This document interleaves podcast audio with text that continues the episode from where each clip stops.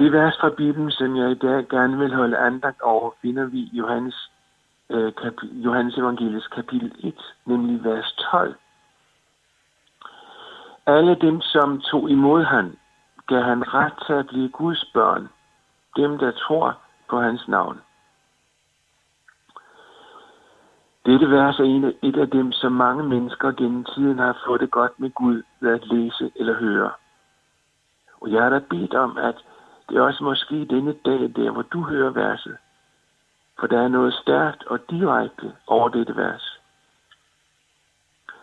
Prøv at lægge mærke til, at når det hedder, og nu citerer jeg igen, at alle dem, som tog imod ham, gerne ret til at blive Guds børn, dem, som tror på hans navn. Når det hedder at tage imod ham, så har det jo at gøre med, at han kommer til os. Pointet er ikke, at vi skal komme til ham, men det er, at han kommer til os. Og det gjorde Jesus, da han lod sig føde som et barn ind i familien Maria og Josef. Der kom han, da tiden var inde til det, der sendte Gud sin søn. Det er en fantastisk god virkelighed. Vi skal ikke opsøge ham, men han kom til os. Men sætningen, alle som tog imod ham, det er mere end at Jesus engang kom til denne jord som menneske. Det er et princip, som afslører, hvordan Guds hjerte er. Eller skal jeg sige, hvordan Jesus elsker dig. Og Guds hjerte over for dig er, at mens du hører dette vers fra Bibelen, så kommer han til dig.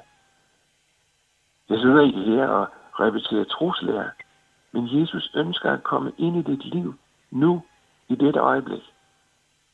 Og så siger han altså, at tager du imod ham, tager imod Jesus, så får du den ret, eller skal jeg sige, den fuldmagt til at kalde dig et barn af Gud. Prøv derfor at høre igen.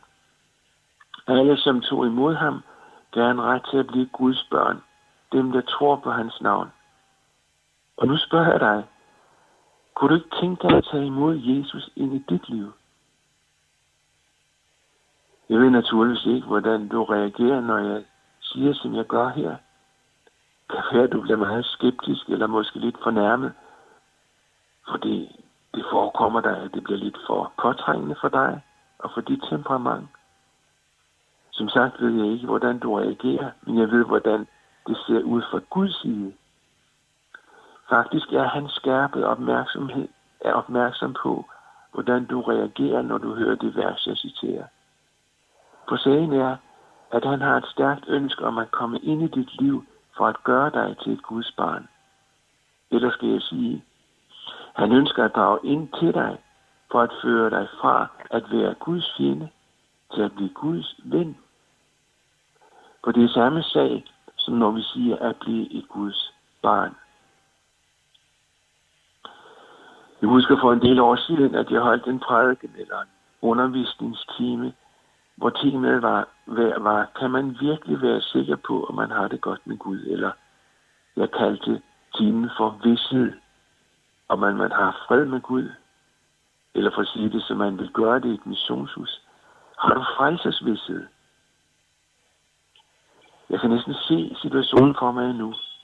For en af tilhørende, en kvinde, som på min egen alder, tror jeg, hun, var, hun sad så uroligt. Og da jeg havde afsluttet timen, og der var mulighed for at stille spørgsmål og kommentarer og sådan noget, så røg det ud af hende. Hvorfor har du ikke brugt verset? Alle dem, som tog imod ham, gav ham ret til at blive Guds børn. Den, som tror på hans navn. Så spurgte hun, for i hendes liv var det det vers, som i den grad betød, at hun var sikker på, at hun havde det godt med Gud. Hun havde frelsesvidshed. Hun vidste, at Gud var hende nådig. For han kom til mig, som hun sagde om Jesus, og jeg fik lov til at tage imod ham. Og han kommer igen og igen. Og det tror jeg. Sådan var hendes kristenliv. Man kan spørge, om det her så ikke bare er sådan en fornemmelse eller en subjektiv oplevelse, som hun henviser til. Nej, nu skal du høre. Dette vers er for hende var det ikke bare en fornemmelse eller en subjektiv oplevelse. Nej, for hun tog Gud på ordet, den dag hun opdagede, at hun ikke skulle stræbe sig frem til Gud, men at Gud gennem sit ord, der blev citeret, kom til hende. Og så sagde hun tak til Jesus, at du gennem det vers kommer til mig og fortæller, at jeg må tage imod dig. Og på grund af dig kan jeg få det godt med Gud. Der levede hun troens liv. Hun havde simpelthen fat i virkeligheden. Og nu spørger dig igen. Når nu Jesus gennem det ord, der er citeret, nemlig at alle dem, som tog imod ham, gav han ret til at blive Guds børn, dem som tror på hans navn. Når han kommer forbi din plads, der hvor du lytter og siger til dig, så spørger han efter, skal du ikke tage imod det, Jesus vil give dig? Og så stod der altså alle dem, der tog imod ham.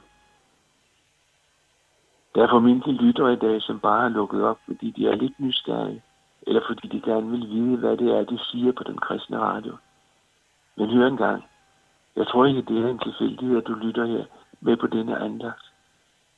Jeg tror, at det skyldes, at Gud gerne vil fortælle dig, selvom du mest af alt føler dig som tilskuer, eller skal jeg sige tilhører, som ikke rigtig hører med, at det her er et løfte, som også gælder dig.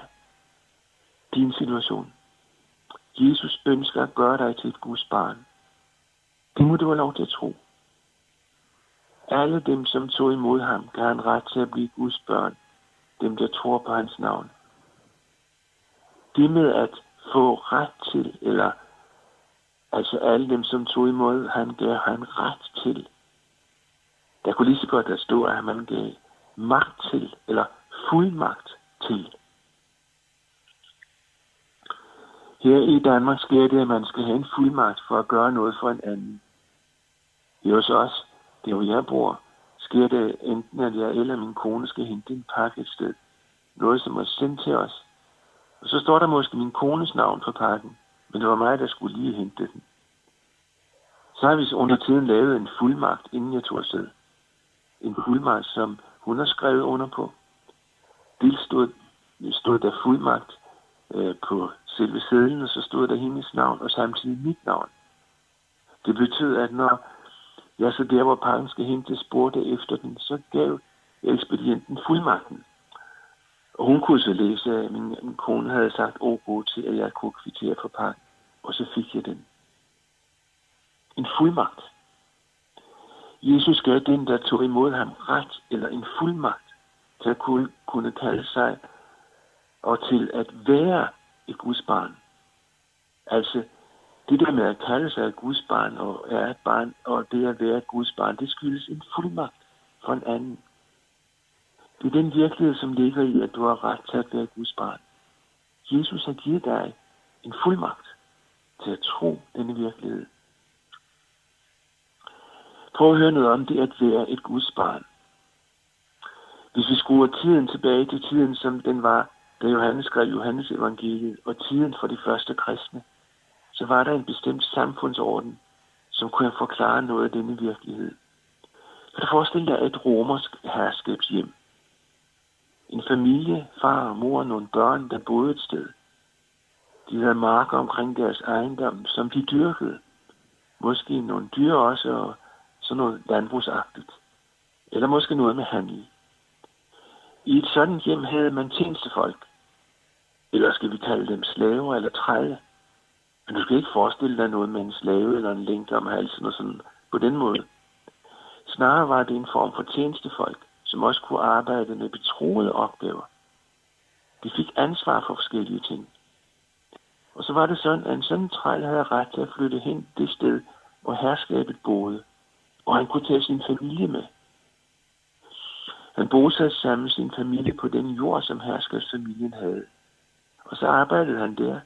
Han fik sit udkomme. Han og hans familie fik også mad der. Ingen var der på Nytestamentets tid ganske mange, som valgte at gå ind i en sådan frivillig forhold. For at sikre sig og sin familie et sted at bo og mad hver dag, gik man ind i en sådan kontrakt. Familien boede der, arbejdede der. En fin ordning for mennesker, som det ikke var gået godt. Det var også en hård ordning, hvor slaverne, som de jo var, eller, eller trællene, de, de havde et hårdt liv, men det er en anden sag. Men kan du forestille dig sådan et herskabshjem? Der boede måske mange til tjenestefolk eller trælle, som alle havde deres familie omkring dem. Og de kunne på den måde være, der kunne på den måde være ganske mange børn. Og nu kommer det, jeg gerne vil hen til. For ham, som var herre det sted, ham der ejede vingården eller landbruget, hvor de boede, det var jo ham, der var chef på stedet, og han kunne sige, hvad de forskellige skulle gøre. Hans egne børn og alle de børn, hvis familie boede på stedet, de kaldte ham herren i huset for far. Det var hans navn.